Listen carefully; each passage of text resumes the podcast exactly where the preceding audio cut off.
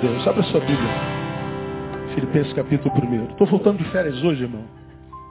E não foi essa palavra que eu preparei para hoje. Eu estava tarde no meu gabinete, meu coração queimou. E me ajoelhei no gabinete e falei, Senhor, meu coração está queimando, se tu quer dizer alguma coisa, diga. E o que eu senti no meu coração, e acredito ser do Espírito Santo, é que ele, na sua infinita grandeza e soberania, traria um filho aqui nessa noite que carregava em si uma dor muito grande. E a dor que eu sentia no coração era a dor desse filho que ele traria aqui nessa noite. Eu não sou de ter esses rompantes espirituais, minha fé é muito racional, mas eu acredito que Deus é mais humano do que a maioria dos seres humanos que eu conheço. E que a sua solidariedade transcende a qualquer coisa que nós conheçamos no planeta. É um Deus que se solidariza com a dor de seus filhos. Então, como você tem aprendido aqui, eu creio num Deus que é tão generoso, que num culto grande como esse, tem centenas de pessoas naquela internet, tabernáculo cheio, gente do lado de dentro, do lado de fora. Eu acredito que mesmo na reunião grande como essa, Deus possa preparar a palavra para falar com um único filho seu. Então é possível que esse único filho seu seja você. Então, aquieta teu coração e deixa o Espírito Santo de Deus ministrar no teu coração nessa noite. Amém, amado? Não se distraia com aqueles crentes que vêm à igreja e se levanta 15 vezes para ir no banheiro. Com aqueles crentes que vêm à igreja tantas vezes com a roupa tão escandalosa, que sentado onde você está, você vê o cofrinho dele na frente. Não se distraia com aquela pessoa que veio aqui, mas que aqui não está e por causa disso conversa, atrapalha. Não se distraia com o telefone que de repente vai tocar do seu lado porque a pessoa não pode deixar de conversar com alguém que está do lado de cá, mesmo sabendo que Deus possa vir a falar com alguém nessa noite? Não se distraia, deixa Deus ministrar o teu coração nessa noite. Amém, amado? Você quer ouvir Deus falar no teu coração nessa noite? Amém ou não? Não diga assim para quem está do seu lado, irmão, não fala comigo agora, em nome de Jesus. Você está amarrado em nome de Jesus. Isso aí. Filipenses, capítulo 1.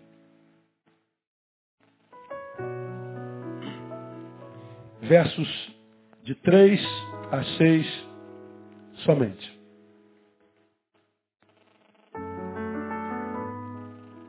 Dou graças ao meu Deus todas as vezes que me lembro de vós, fazendo sempre em todas as minhas orações súplicas por todos vós com alegria pela vossa cooperação a favor do Evangelho desde o primeiro dia até agora tendo por certo isto mesmo, que aquele que em vós começou a boa obra, a aperfeiçoará até o dia de Cristo Jesus, como tenho por justo sentir isto a respeito de vós todos, porque vos retenho em meu coração, pois todos vós sois participantes comigo da graça, tanto nas minhas prisões, como na defesa e confirmação do Evangelho. Amém, amados? Carta de Paulo aos crentes da cidade de Filipe, aos filipenses, portanto. Ah, a carta aos filipenses é uma das cartas conhecidas como uma das epístolas da prisão. Paulo escreveu algumas epístolas preso. E as epístolas que ele escreveu em prisão ficaram conhecidas como as epístolas da prisão e a epístola aos Filipenses é uma delas, como Colossenses, Efésios e Filemão. Epístola da prisão. Paulo estava preso em Roma. Na prisão, ele escreve as suas epístolas e uma delas é da igreja dos Filipenses. Todos sabemos, não é discussão para nenhum entendedor da palavra, que Filipenses era uma das igrejas mais amadas por Paulo. Uma carta linda que Paulo escreve aos filipenses da cadeia, do meio da dor, no meio da adversidade, impedido, cerceado de ir e vir, vivendo o antagonismo, no meio da adversidade, no meio da dor, Paulo tira coisas lindas para abençoar os seus discípulos, para abençoar suas igrejas. As melhores falas de Paulo, as melhores cartas de Paulo, as melhores revelações do Espírito que Paulo teve, teve exatamente nos momentos mais adversos da vida. De modo que do lado de cá, eu particularmente quase glorifico a Deus pelas dores que Paulo sentiu lá. Quase sempre é assim, né? As melhores músicas são compostas eh, quando a gente está sentindo dor no coração. As melhores poesias, as melhores composições. Parece que os humanos ah, tiram a sua melhor essência da mais profunda dor. Ontem eu fiz um casamento lá em Nova Iguaçu.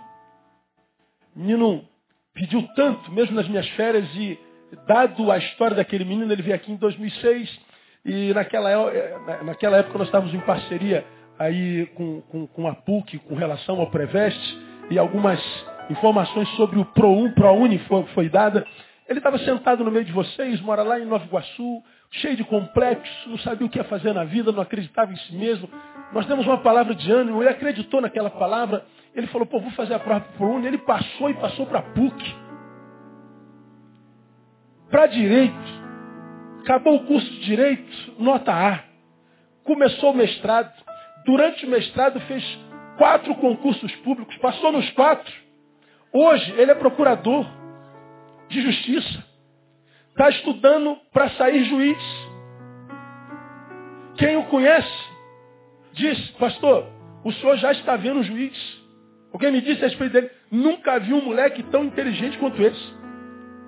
E ele foi contando a história, ele se converteu aqui, como a palavra foi moldando o seu ser, como a palavra foi mudando a sua forma de ver a vida. E quando que ele descobriu que ele tinha potencial? No momento de, de, de maior depressão, de incredulidade para consigo mesmo, Algo entrou nele, brotou e agora o menino está aí, casadinho, bonitinho, um casamento lindo lá na Assembleia de Deus de, de, de Nova Iguaçu. Rodei. Eu não conhecia o lugar, eu levei umas duas horas. Eu cheguei atrasado. Você imagina, pastor, eu chegar atrasado? A noiva tinha chegado e eu não. Falei, me mata, Deus, me leva para Junditi, porque eu não vou aguentar a vergonha a, aquela bendita, aquele GPS que tu pede para Ipanema, te leva para Santa Cruz da Serra, já passaram por isso? É, GPS, como eu amaldiçoei aquela mulher do GPS ontem? Miserável, mulher desgraçada. Você está me levando para lugar horrível. Então, o, o, moleque, ele tirou o melhor de si no momento da dor. Paulo tirou o, o, coisas lindas do seu interior, da sua interioridade para aos filipenses. Exatamente nessa carta, conhecida como a carta das epístolas. Paulo estava preso. E o resumo do resumo da, da, da carta aos filipenses é, eu me regozijo, regozijai-vos. É 4.4 de Filipenses. Esse é o resumo do resumo do livro. Eu estou preso e estou conseguindo me regozijar no Senhor. Então vocês também devem se regozijar no Senhor. E ele diz, outra vez digo-vos, regozijai-vos. Está lá no capítulo 4. Esse é o resumo. Ele está dando uma palavra de estímulo a uma igreja. Ele está dando uma palavra de ânimo a um povo seu. A um povo que ele amava, que ele carregava no coração. Numa outra ocasião, preguei sobre esse versículo 3, que você se lembra muito bem, quando ele diz, dou graças ao meu Deus todas as vezes que me lembro de vós. Ele está dizendo que tem uma relação tão profunda de amizade, de tão entranháveis laços de afeto, que ele diz, me lembrar de vocês já me faz bem a alma. A lembrança de vocês gera louvor em mim. Eu dou graças ao meu Deus pelo simples fato de lembrar de vocês. Ele está dizendo, nós temos uma relação tão íntima, profunda, que vocês não precisam fazer mais nada, basta que, basta que existam. Isso é uma relação maravilhosa e linda. Não precisam fazer mais nada. Não precisam me dar mais nada. Não precisam realizar mais nada a meu favor. Vocês existem, isso me basta. A existência de vocês gera em minha adoração. Eu dou graças a Deus. Eu louvo ao meu Deus toda vez que me lembro de vós. Ou seja, a lembrança de vocês me transforma num adorador. E como adorador, Deus me acha. É disso que Paulo está falando.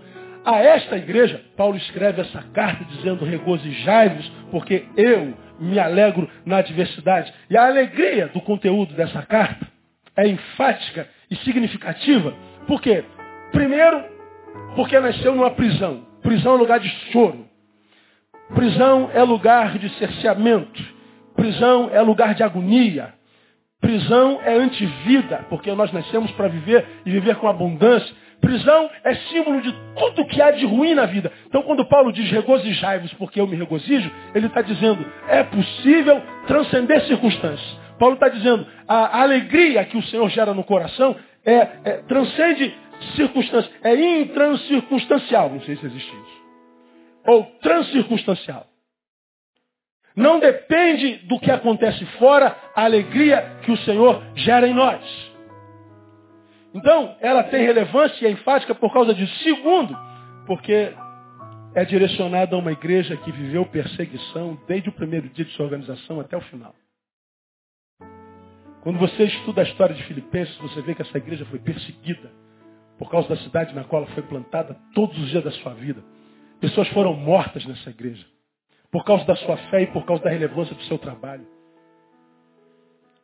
Paulo, envolvido com a sua dor, não se permite tomar pelo egoísmo e se preocupa com a dor dos seus amados.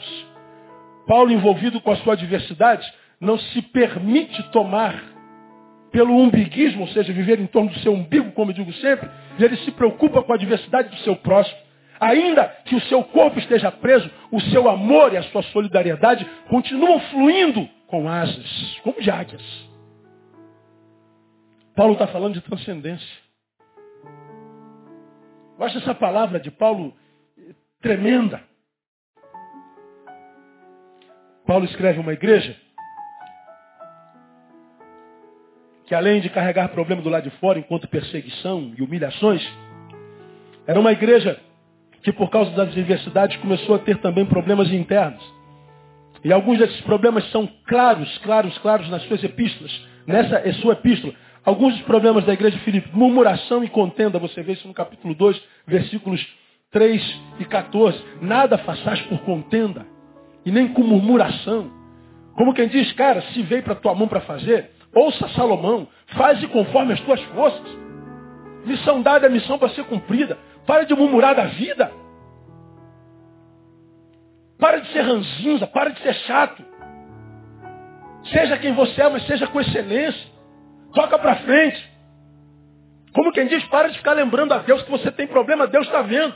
Mas se ele ainda não interviu, é porque você pode a despeito do problema. Essa é palavra que Paulo dá aos filipenses. Mas vai que essa palavra não é também para nós hoje. Paulo fala que naquela igreja houve ruptura de comunhão. Ele fala sobre Evódia e Sintique e diz: vocês precisam sentir a mesma coisa. Vocês são irmãos. Vocês não nasceram para competir um com o outro. Vocês nasceram para servir um ao outro e juntos servir ao próximo. Ruptura não nos leva a nada, independente do que tenha acontecido entre vocês, é na comunhão que o Senhor ordena a bênção. Essa palavra foi escrita para a igreja de Filipenses, mas quem disse que ela não tem a ver conosco hoje? Paulo fala que nessa igreja havia alguns outros problemas entre ele, entre eles inveja. Você vê no versículo 15 a 17 do capítulo 1. Inveja é um sentimento que faz mal. Não só aquele que é alvo dela, mas principalmente aquele que é o emissário dela. Nós já falamos tanto sobre inveja aqui. Inveja não é querer ter o que o outro quer, é pior do que isso. É não querer que o outro tenha o que ele não tem. Eu não sofro porque você tem o que tem. O melhor, eu não sofro porque eu não tenho o que você tem. Eu não quero o que você tem, o que eu quero é que você perca o que você tem. Não é pior? Alguém já sentiu isso por você, no seu trabalho, na sua rua, na sua igreja? Você já foi perseguido de graça? O sujeito diz, não vou com a tua cara e pronto. Mas o que, que eu te fiz? Nada, você nasceu. Então quando uma pessoa tem olho grande sobre o que é teu, Ah, eu queria ter o que o Lenilson tem. Eu queria ter o que, que, que o Alex tem. Eu queria ter o que o Ricardo tem. Não, isso é olho grande. A inveja é pior.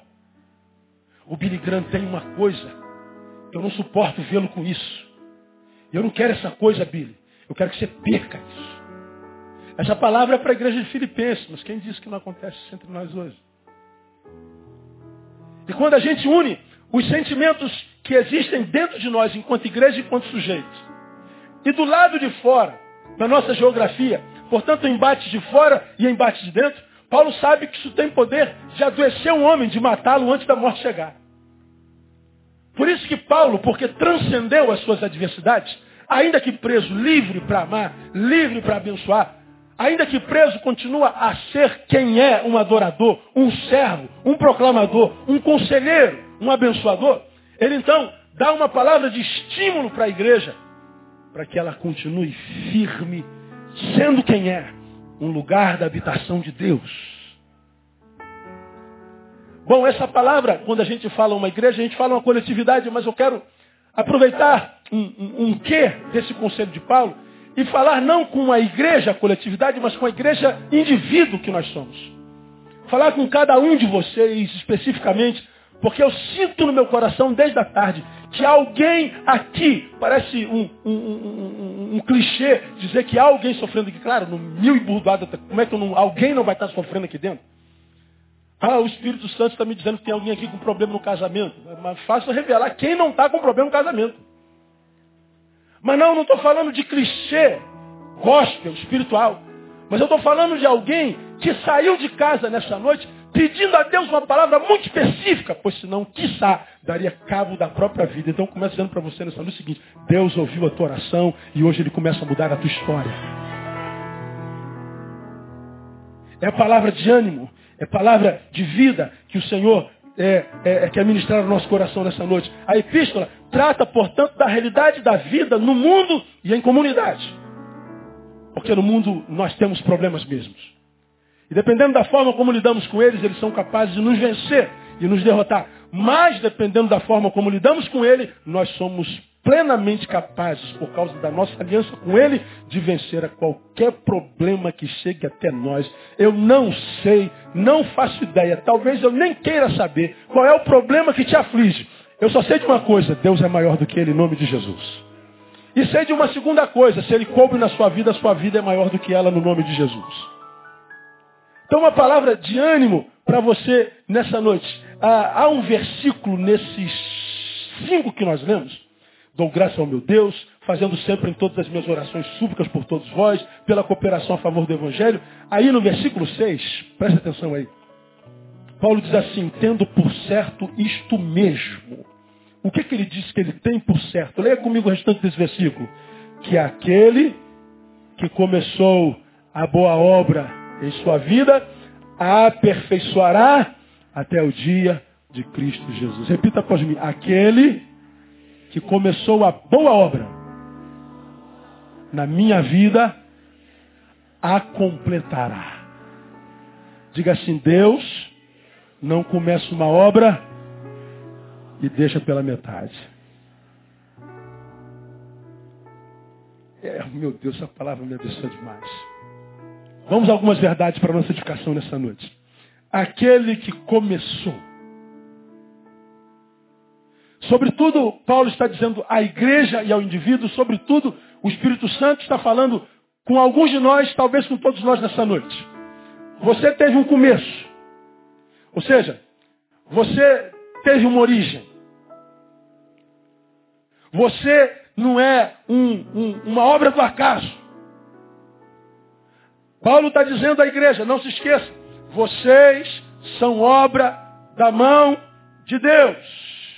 Vocês não foram lançados no planeta ao prazer de um ser que lançou-os como quem lança a sorte e disse, se vira, meu irmão.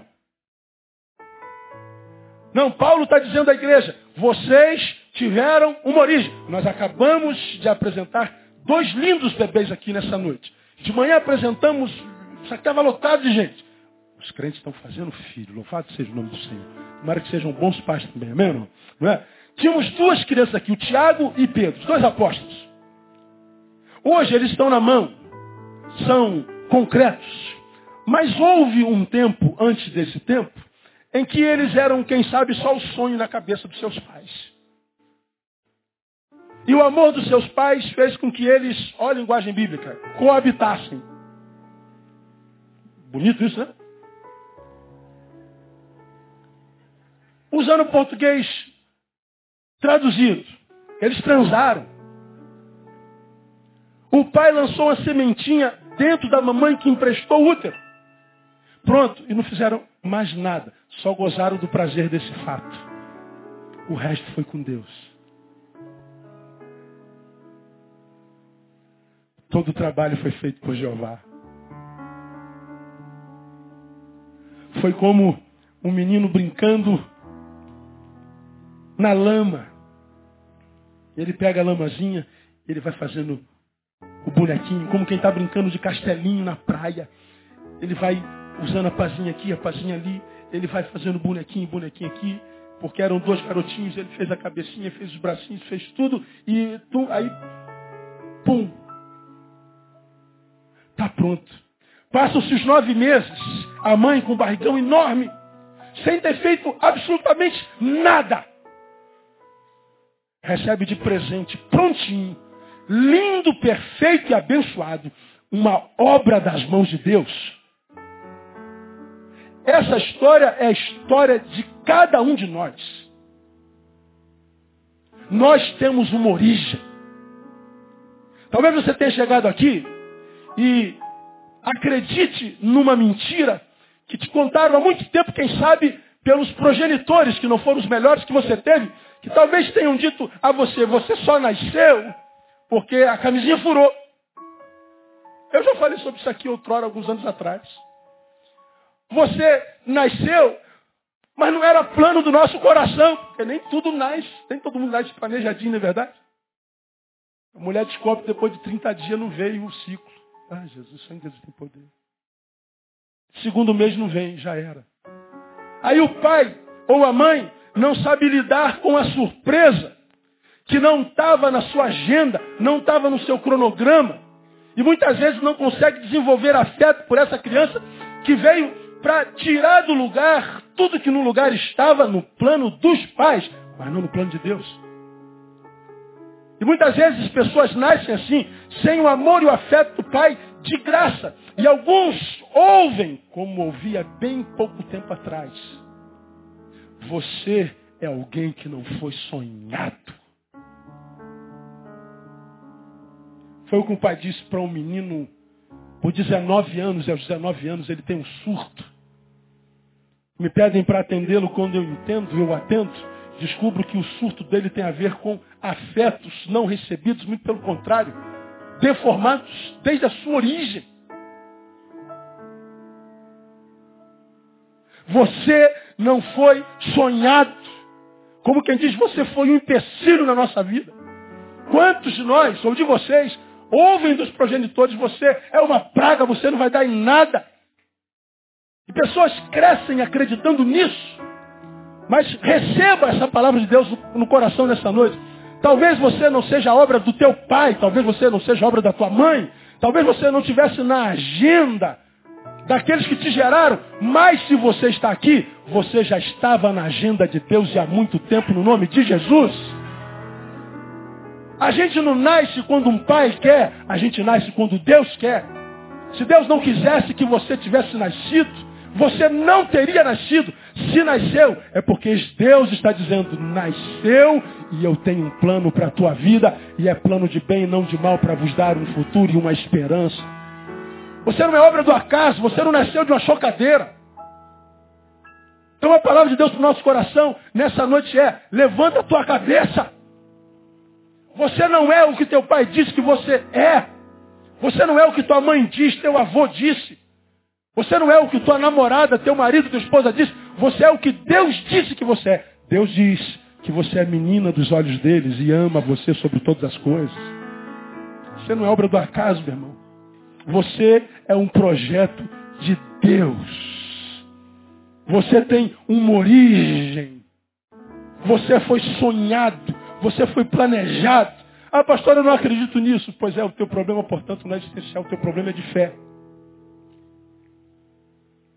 Quando vejo seres humanos sucumbindo, quando vejo seres humanos se matando, quando vejo seres humanos se entregando, quando vejo seres humanos dizendo que a vida não presta, quando vejo seres humanos tornando-se um ser humano autodestrutivo que faz mal a si mesmo, gente que se embrenha em caminhos de morte dos quais não há retorno. Quando eu vejo gente azeda para consigo mesmo, eu não vejo gente que tenha problema de fato com o passado, mas gente que tenha de fato problema de fé.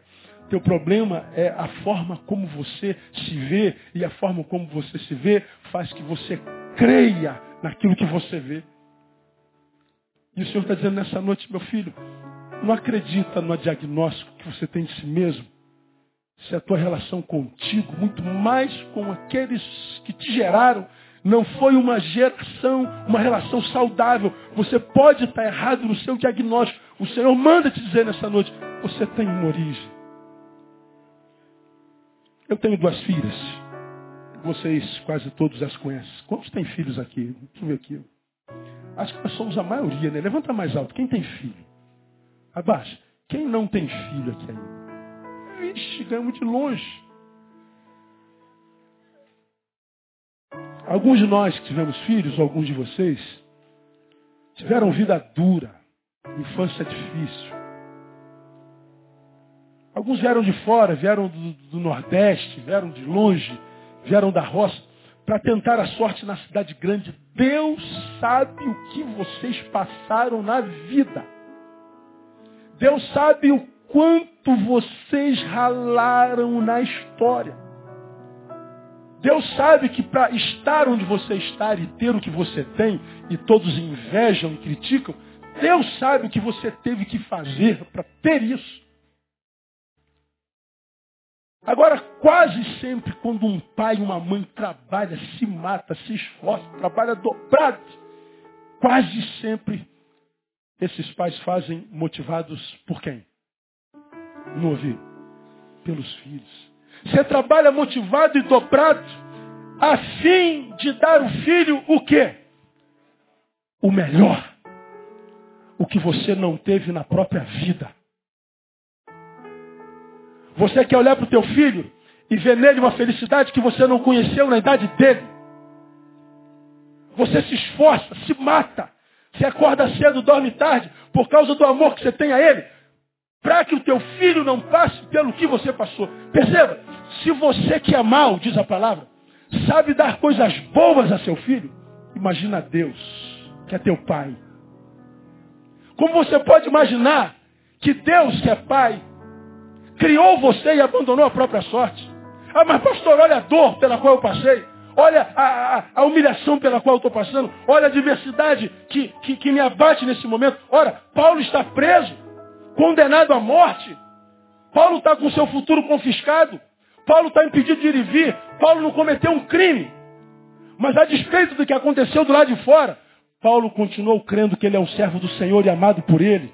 E porque continuou sendo quem era, amado por Deus, ele continuou sendo bênção até o final da sua vida.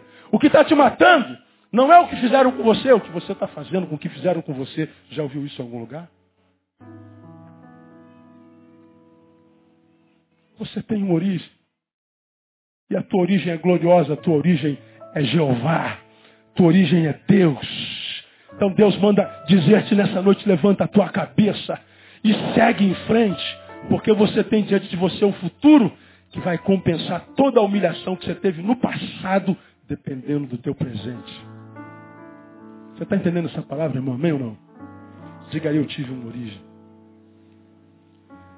Segunda verdade que eu quero tirar dessa palavra de Paulo para cada um de nós nessa noite.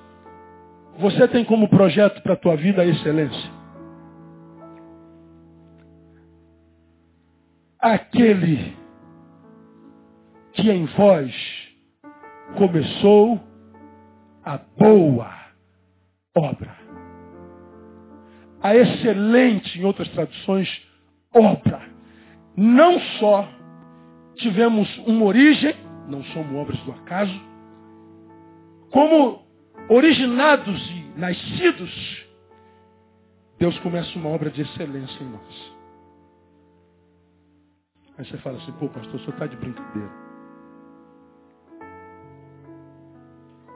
Se isso que eu estou vivendo é obra excelente, eu não quero nem saber a obra desgraçada. Pois é. Alguns de vocês estão com ouro na orelha. Alguns de vocês têm ouro no dedo, como o meu. O metal mais precioso, mais brilhante, mais forte. Pessoas morrem e matam por causa desse metal. Mas esse metal não chega à nossa mão, à nossa orelha, ao nosso pescoço assim. O metal mais nobre, mais precioso, é achado no meio da terra, no meio da pedra, contaminada por todo tipo de impureza e sujeira.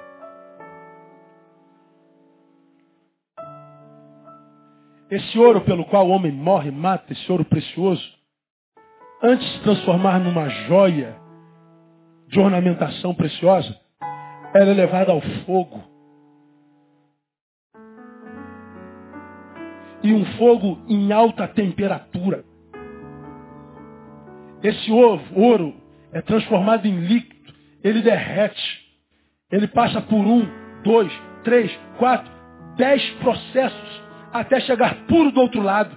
Ele não nasce pronto.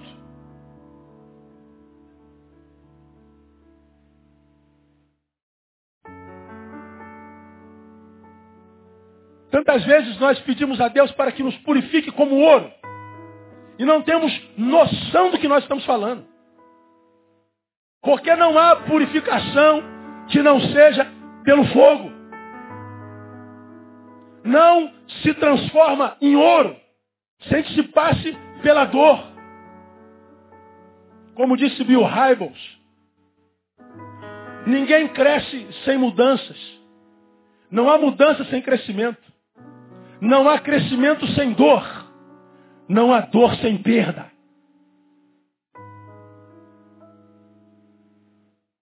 Isso que você chama de abandono de Deus, isso que você chama de desgraça, pode ser tão somente Deus purificando você, tirando o que há de ruim em você, para que o melhor brote no tempo oportuno no nome de Jesus. Agora, o que, que acontece com tantos que nunca acham o melhor em si mesmo?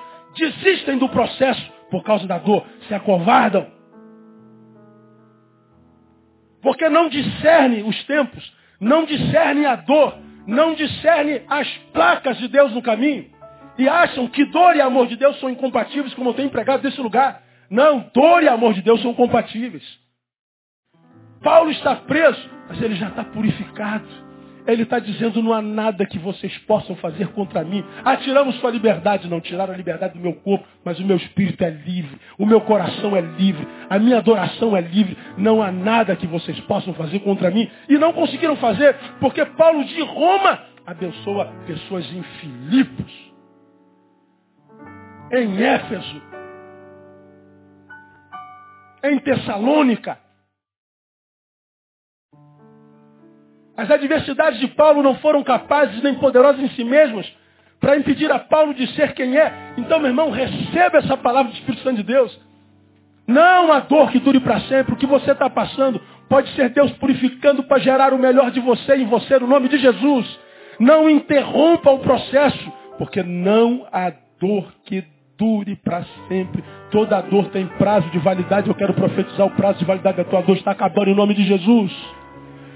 Há uma música antiga que eu não faço a menor ideia de quem cante, que diz assim, espera só mais um pouquinho, espera só mais um pouquinho, se a benção está demorando, espera só mais um pouquinho. Catuca alguém fala assim, espera só mais um pouquinho, vamos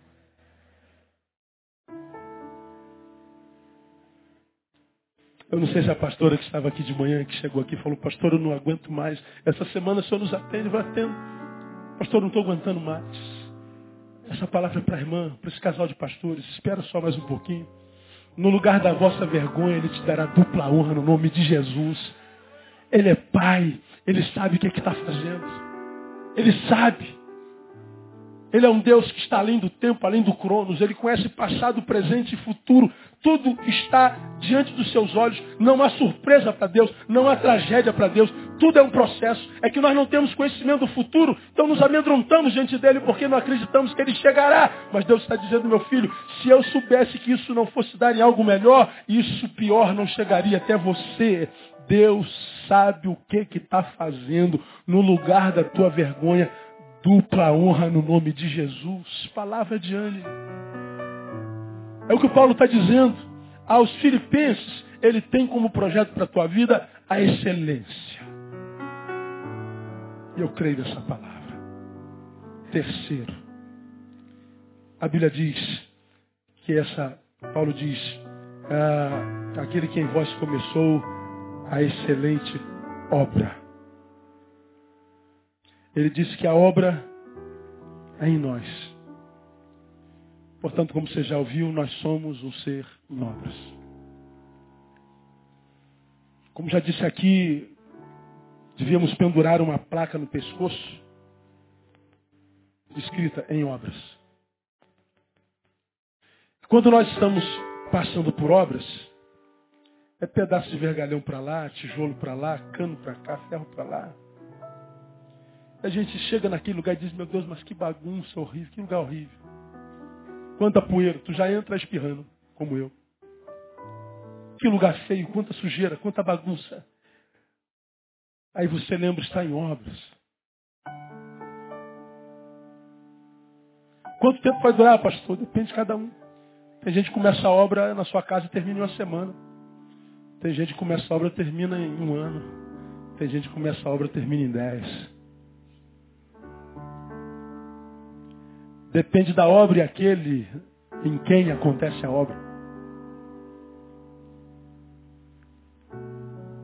Essa bagunça que está na sua vida, esse desarrume, essa, essa zoeira, essa horribilidade, essa aparente desgraça, esse aparente lugar sem sentido, feio. É só porque tem obra. Mas essa obra vai acabar, irmão. Quando acabar, você vai ver que o que sobrou em você foi um prédio no qual Deus vai habitar e será para a glória do seu nome.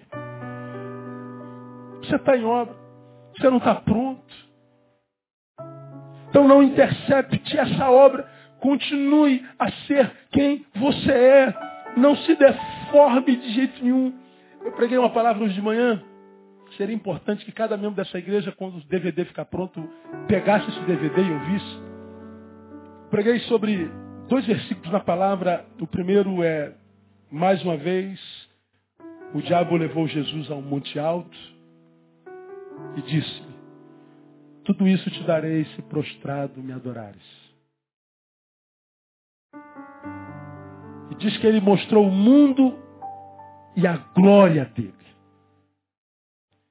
E Satanás diz, tudo que tem no mundo e a glória dele que há no mundo, eu te dou se você me adorar.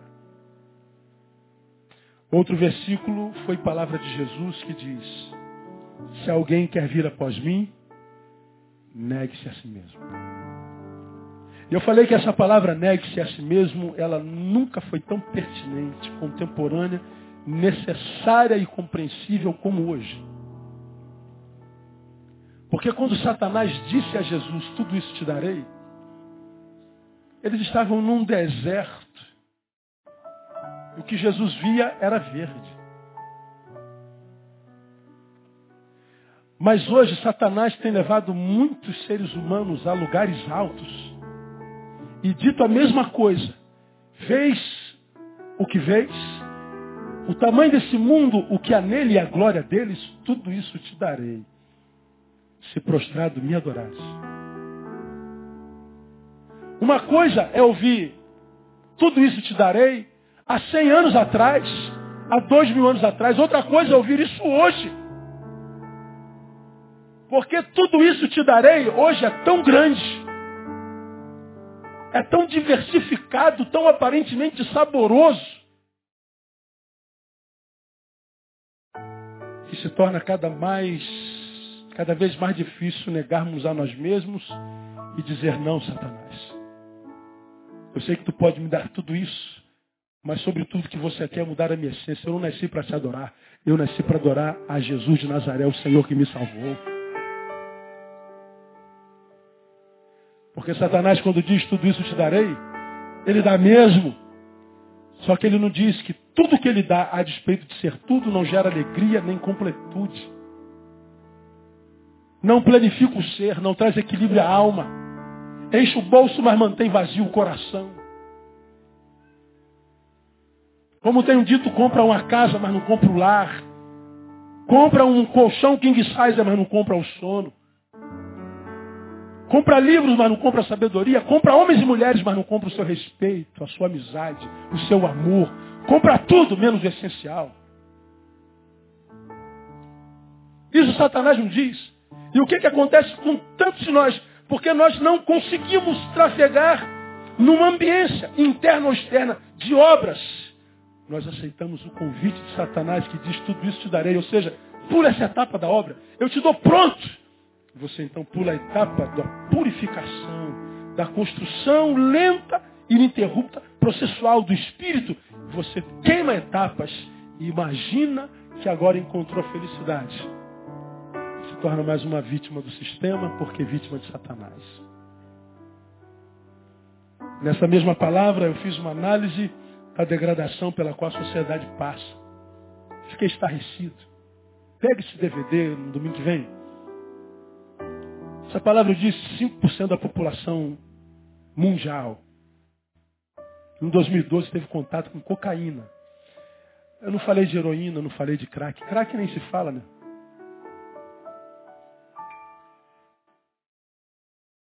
Cinco por cento.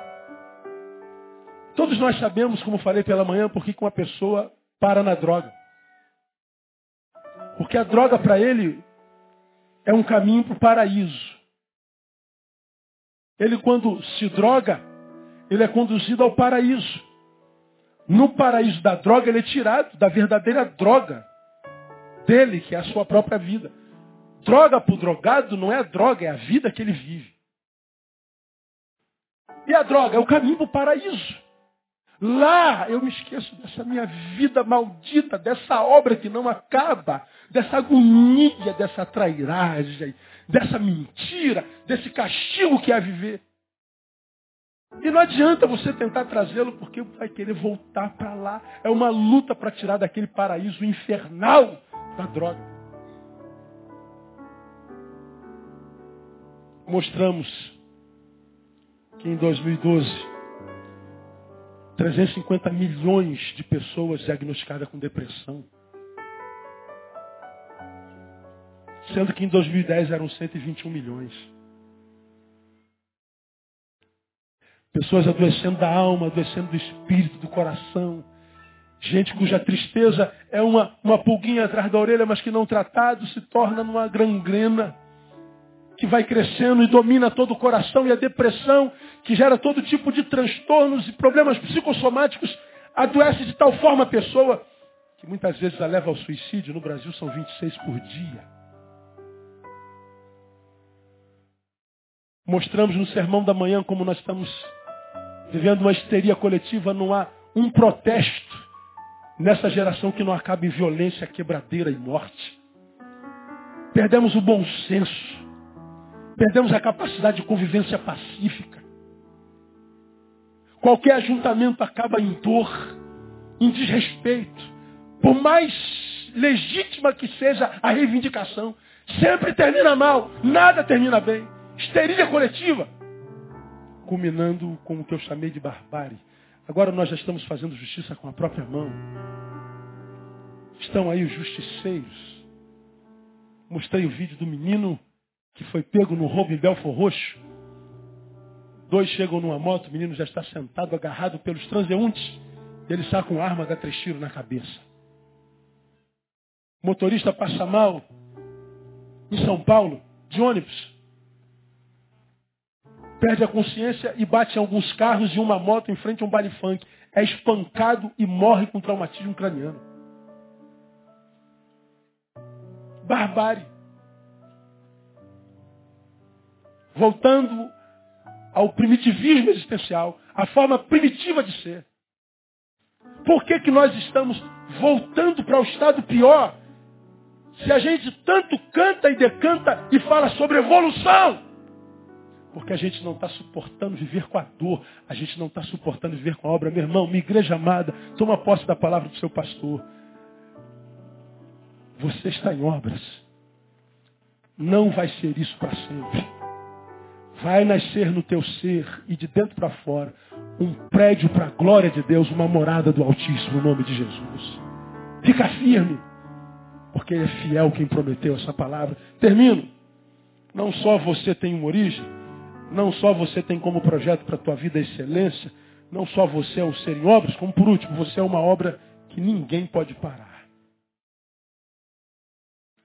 Aquele que começou é fiel para completar. Ele está dizendo que ele começa, ele acaba. Não há poder fora de nós para parar o que Deus começou em nós. Se a obra na vida de alguém para, não parou de fora para dentro, parou de dentro para fora. Porque, como eu costumo dizer, mesmo que escandalize alguns, embora para mim seja óbvio, costumo dizer que o não do homem é mais poderoso que o sim de Deus. O não do homem é mais poderoso do que o sim de Deus. Deus diz sim, eu quero completar essa obra, mas se você, por alguma razão, disser não, eu não quero, o teu não é mais poderoso que o sim de Deus, ele não faz. Nosso Deus é um Deus que trabalha diferente do diabo. O diabo ele arromba a porta do coração de uma vida, se apodera dessa pessoa, mata, rouba e destrói. Deus não, Deus diz, eis que estou à porta e bato. Se alguém abrir, eu entrarei, cearei e farei nele morada embora ele tenha a chave de todas as portas. Deus poderia, pelo seu espírito, mover você a se submeter a ele, mas Deus respeita a tua individualidade. Deus respeita o seu direito de viver alheio à sua existência. Deus respeita o seu direito de não crer nele ou de crer nele e não querer saber dele. Deus acredita e respeita o teu direito de saber se ele existe ou não. Não sei. É possível que sim, é possível que não. Então ele aceita crente, agnóstico e ateu. Ele ama todos igualzinho. Agora, se a obra parou na tua vida, irmão, não foi porque o diabo fez isso, ele não tem esse poder. Damos ao diabo um poder que ele não tem. Não foi por causa do que o teu marido, tua mulher fez, não foi por causa do que o teu patrão fez. Foi por causa da forma como você reagiu a isso. E o Senhor simplesmente nessa noite está dizendo, filho, eu vou completar essa obra, não desiste não. Você entrou aqui chorando, sai com esperança. Você entrou aqui chorando, sai com fé. Porque nessa noite começa eu profetizo a melhor fase da tua vida no nome de Jesus. Você entrou aqui achando que ia viver vergonha o resto da vida. Eu profetizo, você vai sair daqui de posse da semente da honra do Evangelho no nome de Jesus. Porque é o Senhor quem pode fazer isso. Deixa Deus reger a tua vida. Tantos de vocês dizem, eu não aguento minha vida, eu não suporto minha vida, então pega a sua vida e dá para ele. Faça um teste. Diga a Deus, eu quero que tu sejas meu Senhor. Jesus, eu quero ser teu filho. Eu quero que o teu espírito domine minha alma, mente e coração. Eu quero nascer de novo no espírito. Eu quero ser teu. Você vai ver que você nunca mais será o mesmo da forma como você é.